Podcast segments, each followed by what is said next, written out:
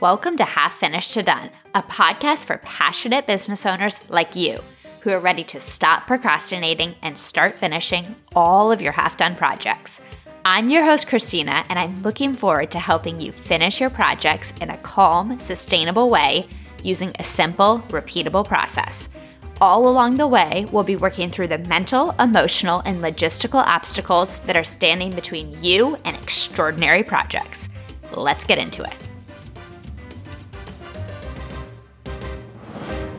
Welcome back to the podcast. I am so excited to have our guest on today, Jennifer. Jennifer is a fellow coach. Jennifer, tell us a little bit about yourself and your work. Hey, Christina. Thanks for having me here. I am ecstatic to be on your podcast right now.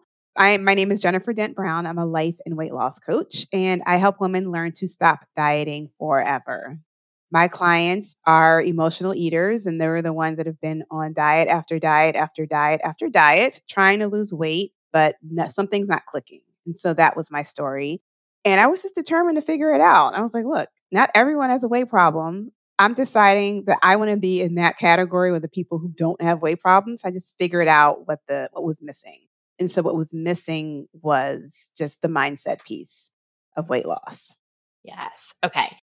I want to tie this together because I do actually think that a lot of people listening have struggled with their weight for a long time. And we're going to talk about the connection probably between weight and procrastination, which is that commonality of feelings. And so we're going to dig into that. But even if you're someone who's listening who doesn't struggle with your weight, pay attention to everything else that we're talking about because whatever it is for you, it's going to connect even if it's not through weight. Eating is just one way of avoiding emotions, avoiding the uncomfortable feeling. It could be drinking, it could be Netflixing, it could be online shopping, you name it, right? Social media. It's the same reward that we're getting by procrastinating and focusing on the thing.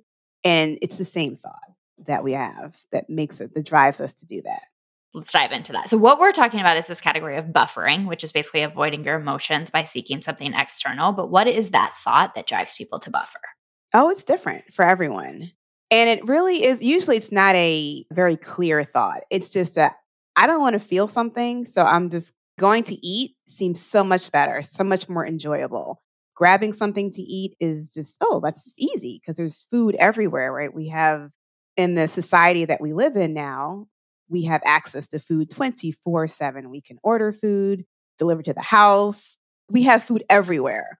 And if you don't want to do something or you don't feel like you want to do something, it's very easy to just fall into the habit of, oh, let me just get something to eat real quick.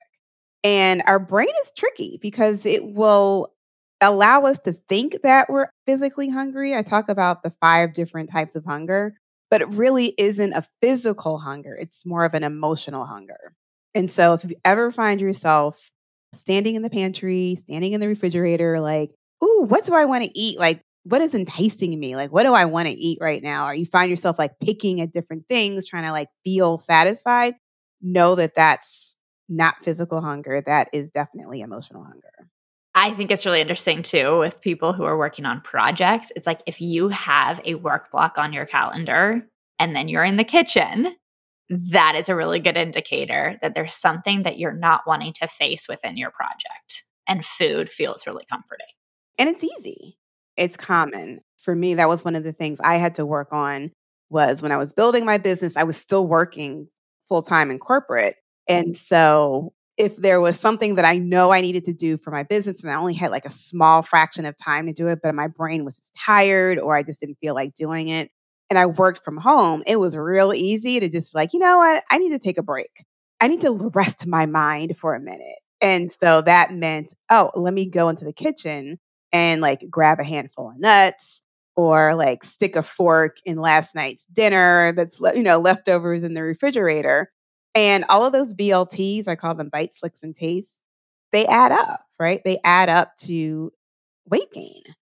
This is super interesting. I'm thinking back to the beginning of the pandemic, and I just had an inkling right away. I was like, this time is going to be really good for business as a procrastination coach.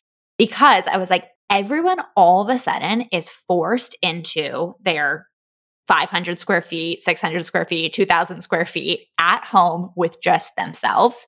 And I was like, everyone's vices are right at the tip of their fingers now, right? So the food's right there, the social media is right there. And compound that with the fact that everyone was feeling completely uncertain and terrified. And I was like, this is this is where coaching is going to thrive. And I think that's what we saw in the coaching industry is people were like, I'm struggling now. Let me seek out a coach. Was that your experience for the pandemic as well? Oh, yeah. My business blew up during the pandemic. And the other thing that was a factor in the pandemic was like there was like this culture of everyone was talking about Netflixing, everybody was talking about like eating their favorite snacks. And I remember doing some research. I forgot, maybe I was doing a talk or something, or maybe my podcast.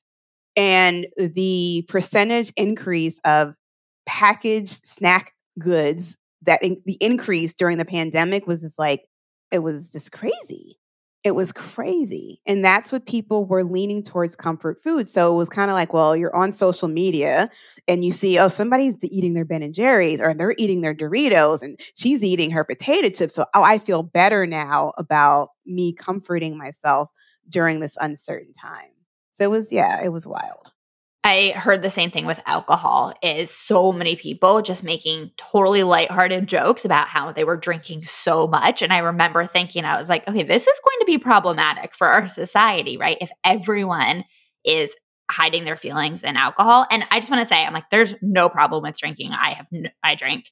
But what we're talking about is drinking to avoid the negative emotion or eating to avoid the negative emotion. So actually I think that's a really good segue into how does somebody distinguish a behavior that's fine for them versus a behavior that has a net negative effect. A behavior that's fine for them. So give me an example. So, like for me, drinking, like when I drink, I feel pretty okay about that. I feel like I do it in moderation. I feel like I'm not drinking to avoid my emotions. Like I feel like I have a healthy relationship with alcohol now, much healthier than it used to be. So for me, I'm like, I don't have a net negative impact of that drinking, but I know for a lot of people, they're drinking past that point of diminishing returns. So, how would you work with a client to distinguish that? Yeah, so it's interesting. So, there's numbing and there's buffering. So, those are two different actions. Buffering is realizing you're feeling a negative emotion and you just don't want to you don't want to uh, deal with it. So you're just like, "Oh, let me just go do something else." Whereas numbing is, and we use a lot of times we do use alcohol to numb, is when we have, we can't even acknowledge, we don't even know what the negative emotion is. We just know that we feel like shit. And so we're just like, oh, I need to relax. I feel tight. I feel stressed. And we use like alcohol to numb ourselves from actually feeling that emotion. Alcohol is a really good one because I'm saying good. with one that a lot of us use for numbing because it does have like a chemical reaction on our brains that allows us to like feel chemically a different way until we wake up the next day. So I think there's a balance of understanding where you cross the line. So you know, and I know, like I also drink, I know that I can have two drinks of this and be okay. The third one, I don't know, might put me a little bit over. The fourth one, definitely, I'm over the line. And so I've just come, and the same thing with eating, right? I've just come to this point of I prefer to feel energetic. I prefer to feel a much better way in my body. So it's that ROI, like you talk about on, working on a project. I feel much better at the end of the day when I'm buoyant and I'm not bloated and I'm clear headed and I'm focused versus that temporary enjoyment of having that third cocktail or that fourth cocktail.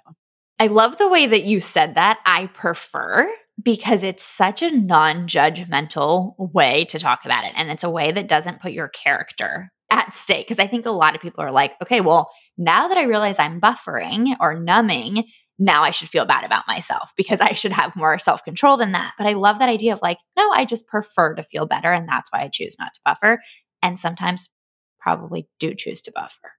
Totally, totally. I was buffering this morning. let's be honest. I did a live in my group today about it, and I was like, "Look, y'all, this is what happened." So, I'll just I'll just tell you the story. I woke up, and this happens with everyone, right? I woke up, I was in what I call Problemville. My brain was like camped out in Problemville, where everything is a problem. I had lots of things I was worried about. And so I knew this, and I felt like shit. And I was like, oh my God, today's going to be such a long day. And I got all this stuff to do. And I'm traveling tomorrow, and I got to do laundry, like just the whole list of things. And so I sat sat down on my table where I do my self coaching, got my tea, like all the things. I pick up my phone and what do I start doing? Scrolling on social media. Right. Oh, let me look in this group. Oh, let me look. Oh, that's such a cute picture. Oh, let me look on Instagram. Like, so I spent a half an hour probably or more just scrolling on social media until I kind of like had this awareness. I looked at the clock and I was like, oh, oh, oh, I've been doing this for a minute. I'm like, oh, I'm buffering. And so then I was like, all right, let me like get to the heart of it before I did anything else. I just wrote down a, this one question and I ask myself this question every single day. And this is good for your audience too. What am I worried about today? What am I worried about today? And that just like was the onslaught of all the problems that were swirling around in my head or what I perceived as problems. And then I was able to like literally just solve half of them just by writing them down really quickly. 30 minutes, right? So 30 minutes I spent buffering. And then when I had like my come to Jesus moment, like, oh, let me shift out of this Problemville. Because otherwise, my whole week was going to be ruined based off of what I was thinking. Write down what's really bothering me, start to come up with solutions, and then just decide how do I want to experience the day? So that's where I finished. Like, okay, how do I want to experience this day? How do I want to show up today? And that put me in a completely different state of mind. What I love about that is that you didn't spend any time judging yourself for having gone down a buffering rabbit hole, right? It's just like, yep, I did that. Here's why. And then I've been calling this lately your make sense moment, where you have that moment where you make the whole list of all the things you're worried about. And then you're like, oh, it makes sense that I didn't want to face all of this. Okay. But facing it is better than not facing it. Yeah, that is definitely one thing I help my clients with the most is that checking the self judgment at the door and recognizing that it's okay that you're in this place right now. Like, it's not a problem that you're feeling stressed. It's not a problem that you're feeling worried. It's not a problem that you're feeling anxious. Like, we all have these human emotions, but it is a problem when you decide, like, oh, it's a problem because I'm stressed out. Like, no, it's just part of life. And so I spent a lot of time coaching my clients on how to self soothe themselves, how to like calm their nervous systems down, how to just be more compassionate. And I always say, like, the self compassion just begins with understanding. So if you can understand why you're feeling stressed out or understanding why you're like anxious, and I love the fact too, like, write it all down and you can see on paper, like, oh, yeah, okay, so this makes sense of why I'm feeling this way. And it's okay. Yeah. And I can do something about it. Like you said, half of it I can just deal with, and the other half I can at least soothe myself emotionally through the fact that I might not be able to deal with it right away. Okay. This is really good. And the other thing I want to point out too is that I'll talk about social media. If you look into how social media is designed, it is literally designed to create chemicals in your brain that keep you addicted. And so we tend to think of this numbing and buffering as a personal failure. And I'm like, no, the man, quote unquote, is out there literally trying to get you hooked on these devices. And I think you could probably say the same thing with a lot of food that's really concentrated or alcohol. They're literally affecting you on a chemical level. So if you feel let's say, helpless in the current moment to quote unquote resist that, that is normal. And that's actually how things are designed to work. What are your thoughts on that? Yeah, totally. So I have two things to say about that. Hopefully, I'll remember both of them. The first thing with the social media, I was just reading, of course, I no, wasn't reading it. I saw it on, on Instagram. Someone had posted a video about the difference of TikTok in China versus TikTok in the US. Have you heard about this? No, but I just deleted TikTok, so now I'm very curious. yeah, so apparently the TikTok that they that they show in China, which is where it's originated, is completely different from what's in the US. So in China, it's more like academic focused. there's a time limit on it. You have to be at least 14 to get on to TikTok. It's focused on engineering and sciences. Like it's all like educational and supporting like expansion. Like we'll just say, you know, self expansion and education. Whereas in the US, it's completely different. And then what the guy was saying is like the US space is like, this is China's way of attacking a country by infiltrating their mindset. Everybody's on TikTok. Everybody's looking at the cat videos and the dancing moms and all the things. And again, to your point, the way that social media is designed, it's designed to keep you scrolling, to keep you looking at the next one. They give you like a sneak peek of the next one. And then you're like, oh, what's that? And you just keep going. And it's not designed in the US to educate us, it's not designed to bring us together it's very, you know, the way the guy that was he was explaining it in the video, it's like this is China's way of warfare, like emotional warfare through social media. And it's working. Let's talk about TikTok for a second because I think it's just emblematic of every social media platform. But for me, TikTok 100% has been the most addictive. And I've thought about it a lot. I'm like, why TikTok above any other channel? And I'm like, it's video. So it's super engaging and it's quick videos and it's so insanely personalized to you. So every single thing that lands on your For You page, you're like, wow, this is made for me, right? In a way that keeps you addicted. And my other thought for me is Instagram, my Instagram is very business focused which is great if I want to learn. But to your point, I'm like, if I want entertainment, it's TikTok. I don't know anybody there and it's just disappearing into this alternate universe. So I actually, like two days ago, deleted TikTok because I was like, I cannot have a healthy relationship with TikTok at this point, despite the fact that I am a coach who knows a lot about mindset and a lot about emotions. I was like, I cannot resist the way that the formula is set up.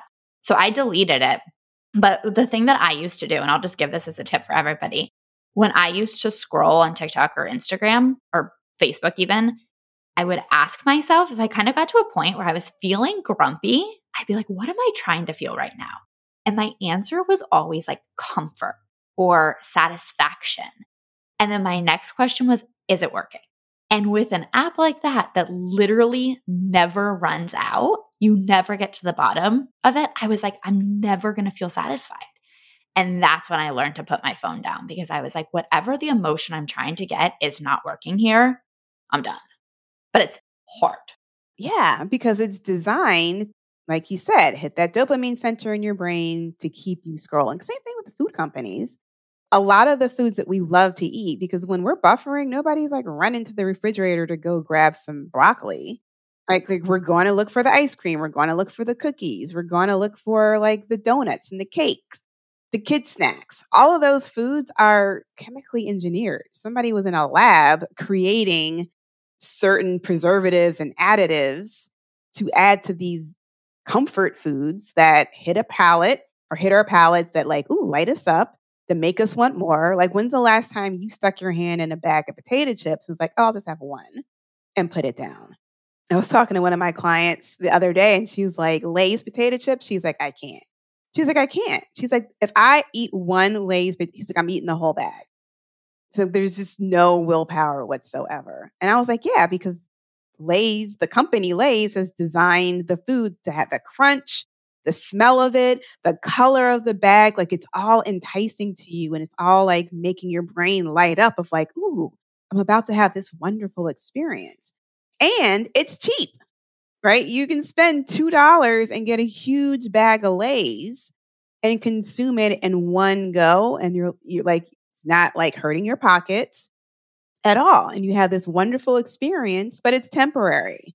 It is that instant gratification. And so I think what we both do, Christina, is like teach our clients how to resist the urge to do the thing, to procrastinate. How do we resist the urge to, you know, go to 7 Eleven and just get some junk food?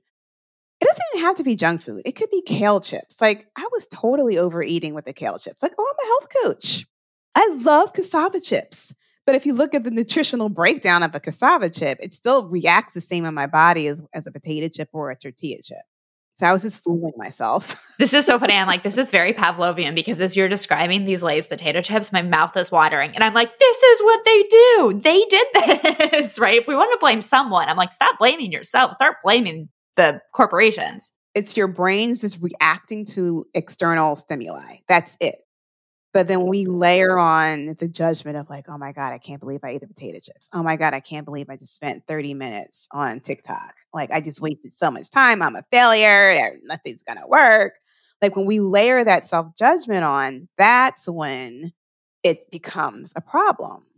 And then we just get stuck in that cycle of like feeling like crap and then going back to the thing to make us feel better. Oh, that, and then we make ourselves feel like crap because we did it again. And we get stuck in the, in that hamster wheel. So step 1, remove the self-judgment, and I love the thought that you said, which is this is just my brain reacting to external stimuli. And then the question I would tack on is why? What is the emotion I'm not wanting to feel right now? So let's go into that. So we've talked about buffering and numbing, why we do it, how we do it. What advice would you give or what process would you give to someone who's like, this sounds great. Now, how do I stop? What is the first step there? I think awareness and understanding what the emotion is that we're feeling. I know when my clients come to me, it's very much like, hey, how are we feeling today? It's either good, bad, I'm fine, I'm okay. Like it's just real, like basic level emotion. In my program, I teach emotional literacy. And it's just becoming more in tune with what the feeling is in your body, how the emotion feels in your body, or what is that thought that's causing the feeling. So it can go both ways, but just like tapping in and being more aware of it. So we don't question, just generally, we don't question. We've never been taught to question, like, how are you really feeling? And I don't think it's a problem to not know how you're feeling. I don't know how I'm feeling a lot. I use my emotions wheel all the time. Like I have mine right here. I have an uncomfortable one. I have them folded up. Like I'm always like, how am I feeling right now? And I use this to really get like in tune with, okay, this is exactly how I'm feeling right now. Oh, this is the thought that's causing the feeling. And I think it's okay to use like or Google, right? You know, emotions and just kind of like, okay, pick and choose, like, oh, maybe this is what I'm feeling. And exploring what that feels like. But I think the awareness of what a feeling is, what a different feeling is, how sometimes certain feelings have like different levels or different layers of it and they show up differently. And really understanding what that is for you makes a huge difference. How would you explain why that makes a difference? Because I'm totally on the same page with you. Obviously, this is something we work on in my program as well. And I love that you call it emotional literacy. But what do you think is the benefit of getting the nuance of your emotions? I think it's easier to pinpoint. Okay, so yeah, it's a good question, Christina. When you can pinpoint the emotion, then you can decide, okay, do I want to keep feeling this way or do I want to change it? Right? Do I want to change the trajectory of what the, where this is heading? So if we go back to my example this morning of my buffering, I was avoiding feeling disappointed.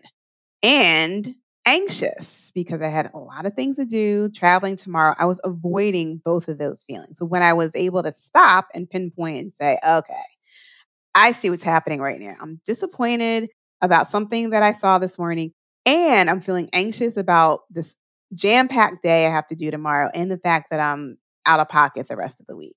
When I could pinpoint that, I was like, okay, then I could question it. Do I want to stay here? Do I want to continue to feel disappointed? Do I want to continue to feel anxious? And then I connect with my my future self, right? I connect with the person I'm working to become. And that person's like, hell no, we don't want to, we don't want to feel like, no, this is not a reason to feel disappointed.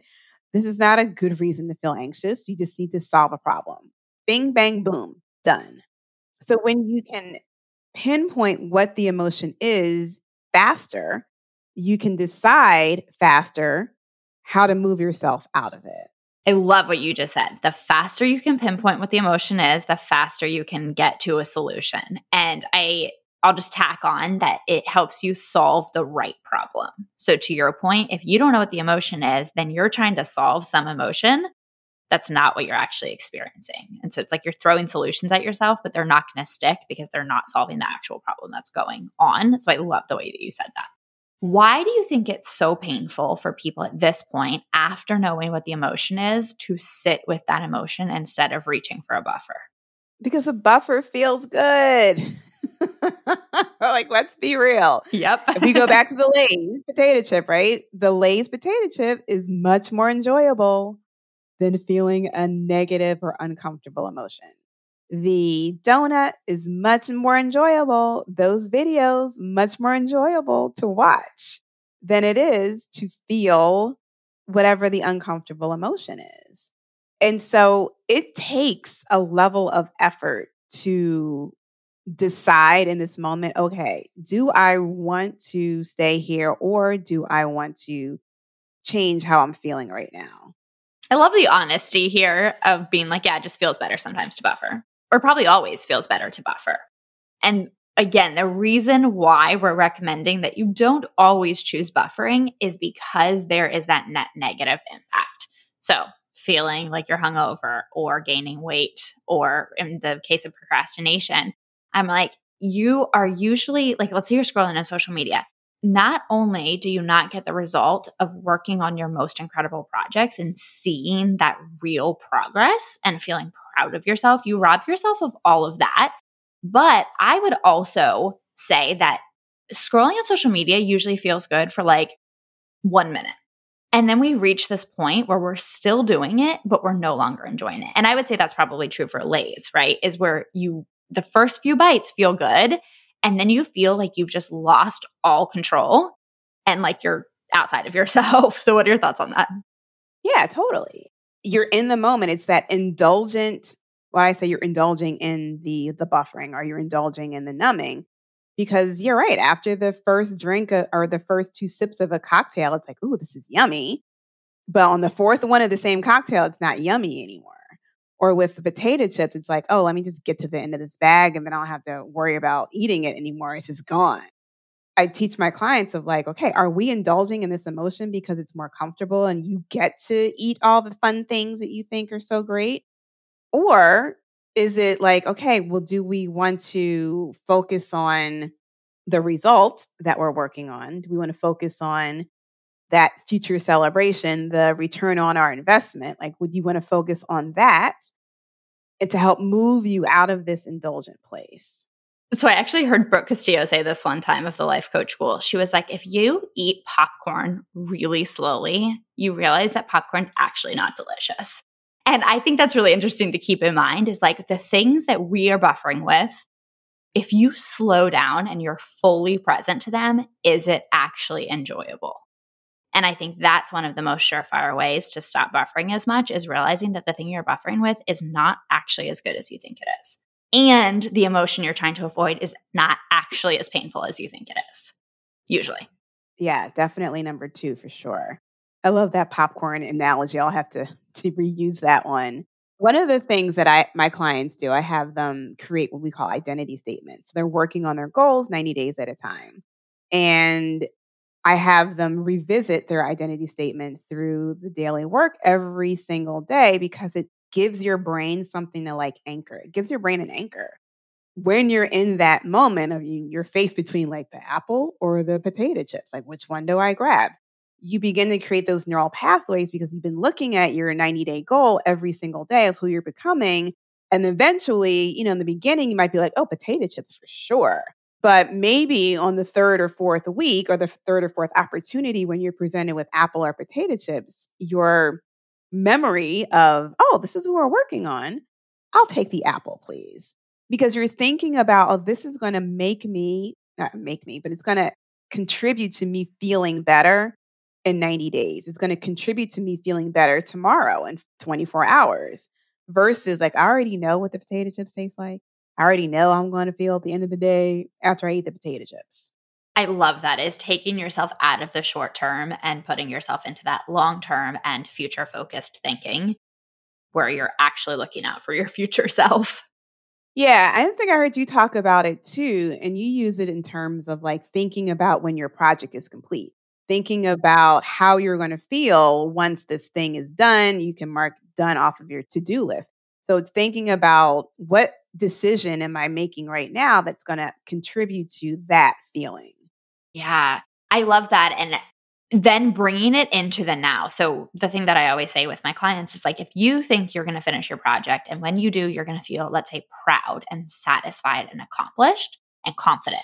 Those are the most common ones that come up. I'm like, your job is to actually create that for yourself now.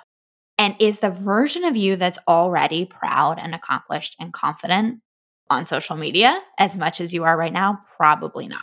And so it actually, I call it acting as if it helps you actually live into the emotional identity that you want to have and then make decisions from that place. And the decisions you make tend to be different than the ones you're currently making.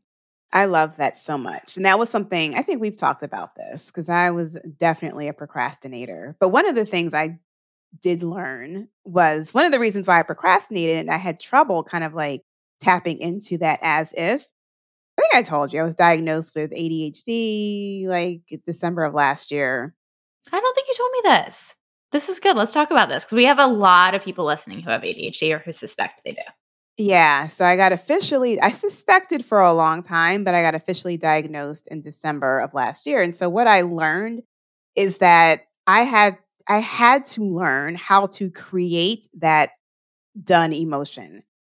Because there was never with ADHD, your brain is always like on to the next thing, on to the next thing. And it is like there's no rest. there's no like celebration. There's no like, oh, I've achieved this thing. It's always like, oh, I gotta keep going. I gotta do something else. And so that's why we tend to like jump from thing to thing to thing to thing because we get excited starting something new, but then it it tapers off. So you're like, yep, I know. These are my people. Yep. I am your person. So I had to learn how to create that feeling of like this is done. I had to learn how to generate that feeling of like being in awe of myself because I've completed something. And i have that on my my board right here of like i am in awe of what you did. I'm in awe of what you've done. So i will like send myself gifts ahead of time. I'll send myself flowers. Like i am in awe that you have completed this certification that i just went through because i had to learn how to generate that feeling for myself it, it wasn't something that came naturally yeah, you just touched on something super important. And even if you don't have ADHD, I think this is still relevant because we're in such a fast paced culture is we're always ahead to the next thing and compounded with the fact that we thrive most of us on starting because starting feels fresh and new and alive in a way that continuing and finishing doesn't for most people and so it's like all of that plays together to make you always be living in the future and in this case we're talking about living in the future and not in a good way in a way that actually robs you of the current satisfaction that you're actually seeking so, with the gifts, did you send them ahead of time or did you send them to arrive when you'd finished? So, this one was flowers. I sent this one when I finished. So, that was the first time I did it. That's why I put the card up on my. I love that. And I felt really good about myself. That was when I hit my first year of hitting six figures in my business. And so I was like, oh, I'm in awe of what you've created this year. And I sent myself these beautiful, a beautiful bouquet of flowers. And so that was, that's kind of like my reminder of like, remember, that's being in awe of yourself. Remember how you felt when you accomplished this goal and you didn't think you were going to be able to do it. Yeah. Yeah. Oh, I love that. That is so cool. I'm going to start sending myself flowers. you should. You should. I have a client who uses a special mug for her projects, or I have clients who will be like, when I finish my project, I'm going to go out to dinner with my husband, or I'm going to, I had a client who's like, I'm going to dance to Taylor Swift in the kitchen with a macaroon and oh, like just, fun. just fun little things to actually stop and celebrate yourself and actually capture the feeling that you've been craving all along instead of letting it slip away. Yeah, what you said about we're a start culture, like we get really excited with starting new things and starting projects. I realize that's also what happens with my clients. They get excited about starting a new diet. They're like, ooh, this is going to work. And they think about, oh, look at their before and afters. It's going to be me. And like you get all excited starting that diet. And that was my story for years. But as soon as like you hit a plateau, as soon as, you know, you have a moment with the Lay's, potato chips, as soon as you hit a roadblock, it's like, oh, this isn't like, this isn't going to work. Let me research and find something else. Like the diet industry is a multi billion dollar industry. So there's always going to be something new and different to try.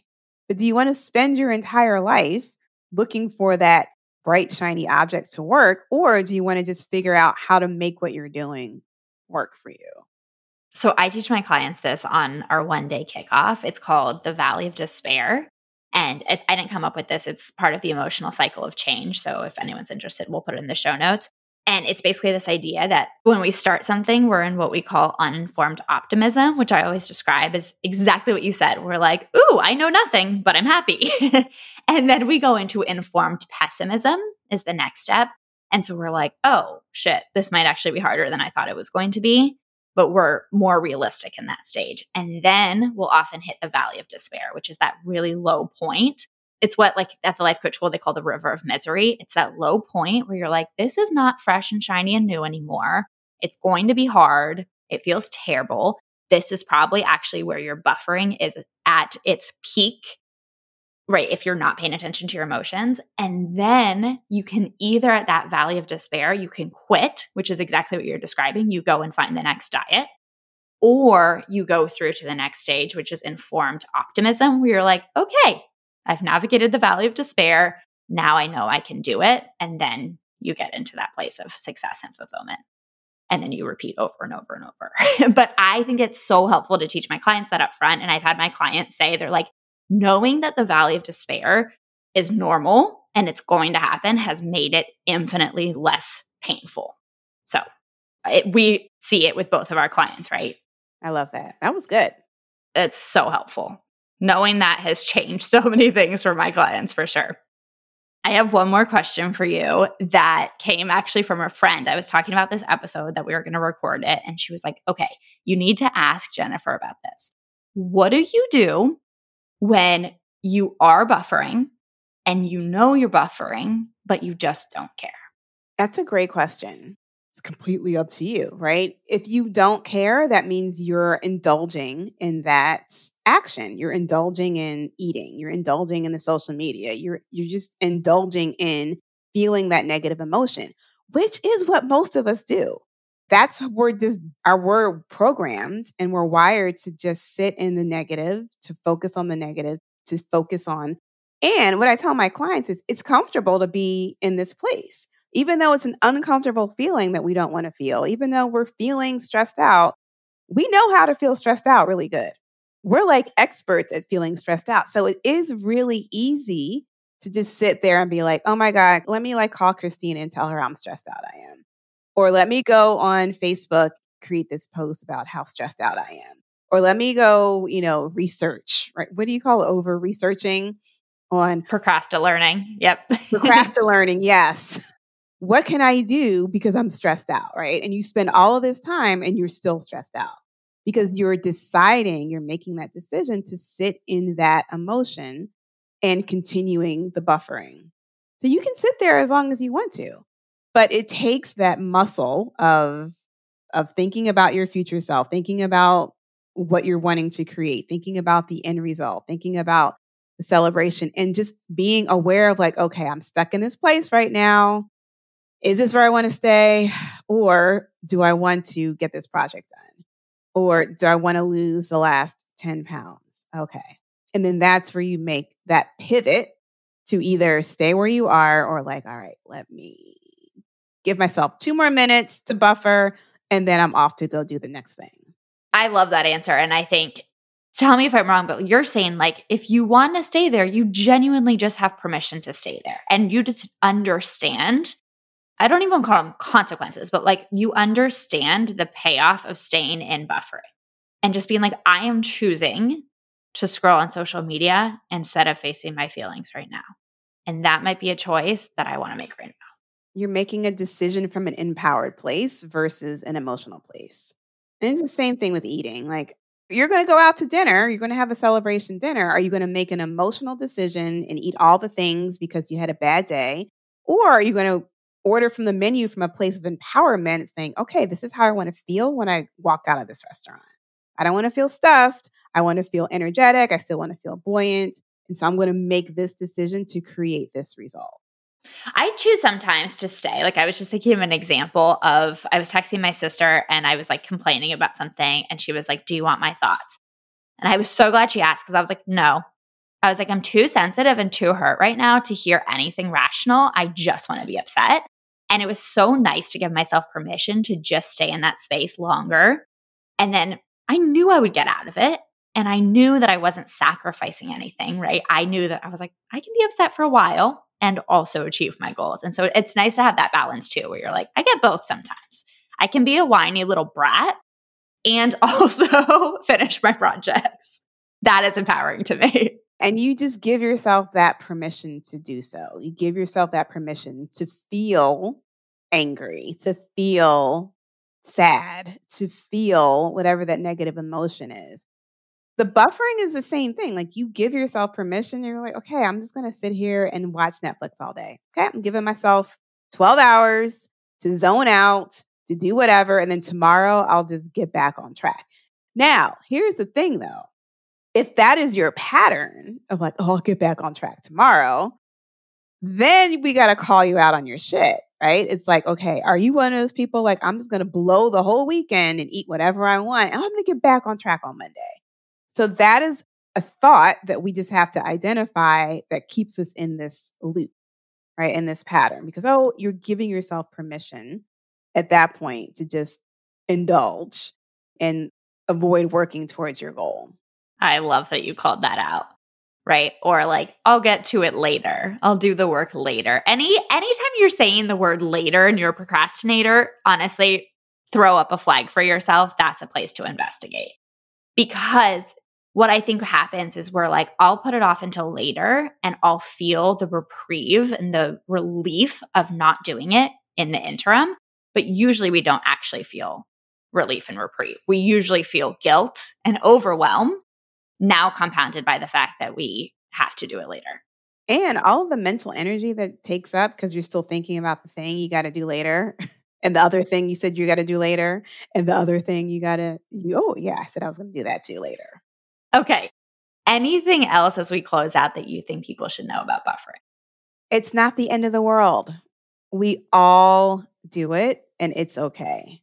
If I can look at my clients and say, it's okay that you had a pint of Ben and Jerry's ice cream last night, you should be able to look at yourself and give yourself some grace and be compassionate and understand why that happened. Now, Maya Angelou said, when you know better, you do better. So this is the work, right? Of like knowing better and then making the decision, okay, do I want to stay where I am or do I really want to improve and lose the weight? It's okay to buffer sometimes. I think that's very reassuring for people to hear. Yeah, it's okay. As coaches, we give our clients grace. We're not judgmental of our clients. We hold the space. So I teach my clients how to do that for themselves too. I would tack on this question. I find it really helpful to fill in the blanks. So when I was buffering, doing what specifically, tell yourself what you were doing. I was trying to avoid the feeling of X and I was trying to get the feeling of X. And what I find is both of those things are always happening with buffering. We're trying to avoid a feeling, we're trying to get a feeling. And once you get more familiar about that, then you learn how to give yourself those that self-soothing like you said at the beginning of the episode in more constructive ways. I love that. I love that question we don't learn this in school. Like nobody's ever taught us this before. I'm like, my schooling would have been probably completely different had I been able to like know how I was feeling in the moment. yeah. And choosing how I want to feel, like things would have been completely different. So, as an adult, if you're struggling with procrastination, if you're struggling with overeating, like the system was not designed for you to succeed without understanding your feelings. So you're just like catching up on some learning. It's all it's all this is. Just catching up. The thought that just popped into my head as you were talking, because I was I totally agree, right? We didn't learn this shit. And I think what can happen is a lot of people go into being really bummed out about that and being like, we should have learned. And I'm like, I agree. Like, let's teach the next generation. But the thought that just popped into my head was we would be too powerful. If we had learned this from a younger age, we would have been absolutely unstoppable. Yeah. And I'm like, that might have been too much for the universe. Maybe we needed to learn it now. Yeah. for some reason, that actually gives me a lot of relief. So interesting. back to the TikTok thing. And I know we're trying to close up, but I was looking at it. I don't look at TikTok a lot, but uh, you know, all those TikTok videos end up on Instagram and Facebook anyway. And I looked at the app and I was like, oh, I should probably just delete it. I should just delete it and just in this space that I have control over, not give it any more power. You should have a delete TikTok challenge. Do you know that's so funny? I was actually just thinking about doing like a social media challenge because I was looking at my screen time and I have so many clients who are like, as soon as I figured out how to work on my most important projects, my screen time naturally went down because I knew what I should be working on and why I was working on it. So it's like, it's almost like deleting social media or spending less time on social media comes as a natural byproduct of doing more of what you actually want to be doing. So it's like instead of white knuckling your way through like less time on social media, I'm like, go spend more time doing what you love and just see if your numbers start declining too. Same thing with weight loss. I love the analogies, right? Go spend more time feeling good and feeding your body, fueling your body with energy foods and see if you start consuming less of the the junky foods. It happens naturally when you make that decision. Perfect ending. How can people follow up with you? Well, you can find me on Instagram. Are we hypocrites? Actually, no. We're not sending your clients to Instagram. You guys can find me, go to my website, jenniferdent.com. And I also have a podcast. So I have the Stop Dieting Forever podcast. You can find me. We're well over 100 episodes in. Listen in and hit that review button if you like what you hear. Awesome. Go find Jennifer. And thank you, everybody, for listening. Jennifer, thank you so much for joining today. It was great chatting with you about buffering. Thanks for having me, Christina. Talk to you soon. Thank you for listening to the Half Finished to Done podcast. If you're ready to become a self assured repeat project finisher, the best place to work with me is in my eight week group coaching program, Half Finished to Done Live. You'll leave our time together with one finished project and the skills you need to finish any project personal or business in the future. Just head to peakcoaching.co slash HFD live for your next step. Can't wait to work with you.